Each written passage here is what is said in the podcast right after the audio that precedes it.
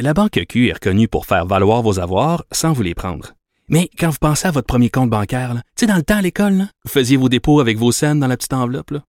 C'était bien beau. Mais avec le temps, à ce compte-là vous a coûté des milliers de dollars en frais puis vous ne faites pas une cent d'intérêt. Avec la Banque Q, vous obtenez des intérêts élevés et aucun frais sur vos services bancaires courants. Autrement dit, ça fait pas mal plus de cents dans votre enveloppe, ça. Banque Q. Faites valoir vos avoirs. Visitez banqueq.ca pour en savoir plus. Pendant que votre attention est centrée sur vos urgences du matin, vos réunions d'affaires du midi, votre retour à la maison ou votre emploi du soir, celle de Desjardins Entreprises est centrée sur plus de 400 000 entreprises à toute heure du jour. Grâce à notre connaissance des secteurs d'activité et à notre accompagnement spécialisé, nous aidons les entrepreneurs à relever chaque défi pour qu'ils puissent rester centrés sur ce qui compte, le développement de leur entreprise. Pour un gars d'ici, être le directeur de général des Canadiens est une occasion d'une vie. Mon parcours d'agent m'a emmené partout dans le monde d'hockey et Montréal demeure pour moi la plus grande ville d'hockey. La passion des partisans ici est sans pareil. On parle aujourd'hui à Jean-François Chaumont qui couvre le Canadien pour le Journal de Montréal. Bonjour Jean-François. Bonjour Mario.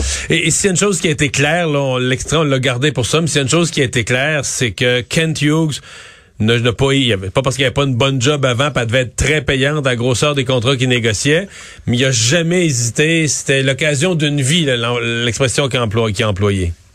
Oui, c'est un petit peu la thématique de Kent Hughes aujourd'hui. Je rentre à la maison, rentre avec l'équipe de son enfance, le Canadien de Montréal. Kent Hughes, 51 ans, qui a grandi à Bakersfield. Tu disais, Mario, n'a jamais hésité, c'est possiblement vrai, le poste de directeur général du Canadien de Montréal était trop attrayant à ses yeux. Il a même donné comme exemple Bill Guérin, DG du Wild du Minnesota, qui lui a téléphoné pour lui dire, écoute, tu as la chance de devenir DG du Canadien, c'est l'équivalent d'être DG des Yankees de New York ou des Cowboys de Dallas. C'est prestigieux, tu dois sauter sur l'occasion. Mais malgré tout, Kent Hughes s'était tiré l'oreille. Il a été le dernier des 11 candidats à rencontrer Jeff Gorton et le comité formé par Jeff Molson. C'est lui qui était en tout dernier. Il hésitait, dans le fond, à quitter, si on veut, son bébé, son entreprise, sa firme d'agent de joueur qu'il a construit au fil des ans de A à Z. Puis tu disais que ça a une certaine valeur. C'est tout près de 300 millions en contrats avec 21 contrats actifs. Dont Kristopher Letang, dont Patrice Bergeron, Anthony Beauvillier, quelques joueurs du Québec. Donc oui, il faisait beaucoup d'argent comme agent de joueur, mais le rêve, la passion de découvrir une autre réalité où, dans le fond, c'est un agent qui traverse la culture, donc hâte de voir ce qu'il pourra faire avec le Canadien de Montréal. Jean-François, ici, sur les ondes, on a présenté les deux premières questions. C'était plus sur le plan humain et tout ça. Oui. Je vois que les journalistes, après, voulaient aller un peu sur le plan hockey. On n'est pas fous non plus. On sait qu'il n'est pas après, un jour et demi au bureau qu'il va dire « j'échange Price puis je garde un tel ». Là. Mais qu'est-ce que vous avez su? Là? Est-ce qu'il y a des petites lignes, des petites orientations du point de vue hockey qui peuvent nous donner une idée d'où il s'en va? Ben, ton introduction est bonne, Mario. Kent Hughes a quand même rappelé qu'il en était à sa deuxième journée. Donc, il doit d'abord et avant tout bien analyser l'équipe, faire ses devoirs avec Jeff Gorton. Moi, je lui ai posé la question, est-ce qu'une reconstruction est envisageable avec le Canadien de Montréal? Je suis convaincu que cette thématique-là a été posée en question lors des périodes d'entrevue. Puis, Kent Hughes a dit, reconstruction, retool, si on veut, ou reset, pour reprendre ces mots anglophones. Donc, une réinitialisation, une reconstruction, ce n'est pas impossible. On va regarder ce qu'on doit faire. Lui veut faire du Canadien une équipe qui sera une bonne équipe, pas nécessairement dans un an, dans deux ans, mais à long terme. Puis ce que j'ai aimé aussi de Kent Hughes, c'est qu'il nous disait sa vision d'agent depuis une trentaine d'années lui a permis de découvrir 31, maintenant 32 environnements de hockey en représentant des joueurs. Donc, il savait qu'est-ce que les Pingouins de Pittsburgh faisaient de bon pour que Kristopher Letang soit aussi heureux depuis des années. Pourquoi on a réussi à établir une culture gagnante à Pittsburgh? Je peux me dire qu'il y a Sidney Crosby, il y a Evgeny Malkin, il y a eu Marc-André Fleury dans le passé. Ça va aider grandement. On verra. Du côté de Montréal, on sent qu'il veut être patient, veut comprendre qu'est-ce qu'il a entre les mains, veut analyser son équipe. On a posé la question, est-ce que c'est possible encore de construire autour de Carey Price? Est-ce que Carey Price terminera sa saison avec sa carrière avec le Canadien? Là, c'est le propriétaire qui a répondu, c'est Jeff Molson, qui nous a dit, ce qui est important pour l'instant avec Carey Price, c'est qu'il retrouve la santé. On veut revoir le gardien des séries. On veut revoir le gardien qui a été dominant. Donc, Geoff Molson a été très prudent en ne répondant pas directement à la question, mais jamais il a dit oui, il va finir sa carrière à Montréal. Donc, il y a beaucoup de questions. Disons qu'il y a beaucoup de chantiers pour Kent Hughes dans les prochains jours. C'est ce que j'allais dire. Il me semble que c'est tellement gigantesque.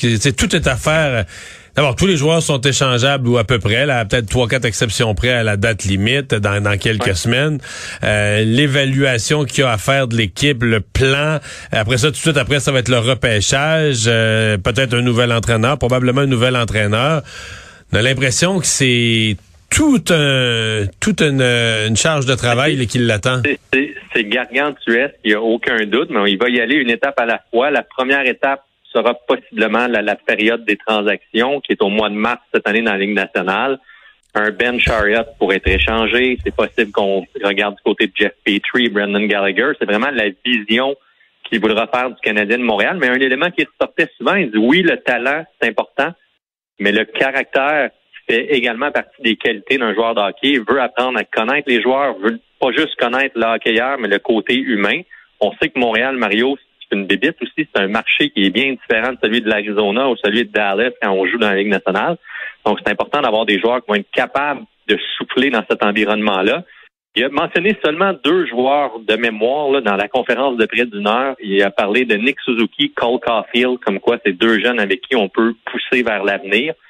Le reste du temps, il est resté plus en surface, sans y aller d'une façon très précise. Est-ce que tu en conclus que ce sont les intouchables? Sur les statistiques avancées. Excuse-moi, Mario. Est-ce que tu en conclus que ce sont les seuls intouchables, ces 2-là?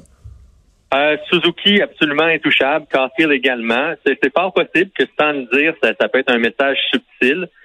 Mais je crois que même Carey Price, si jamais l'occasion est très bonne, c'est possible qu'on regarde, mais Carey Price, c'est 10,5 millions pour encore 5 ans. C'est un gigantesque contrat. Plus facile de dire qu'on va échanger tel joueur, mais ils viennent aussi avec des contrats à long terme. Brendan Gallagher, première année d'une saison, d'un contrat de 6 ans. Jeff Petry, c'est un contrat de 4 ans.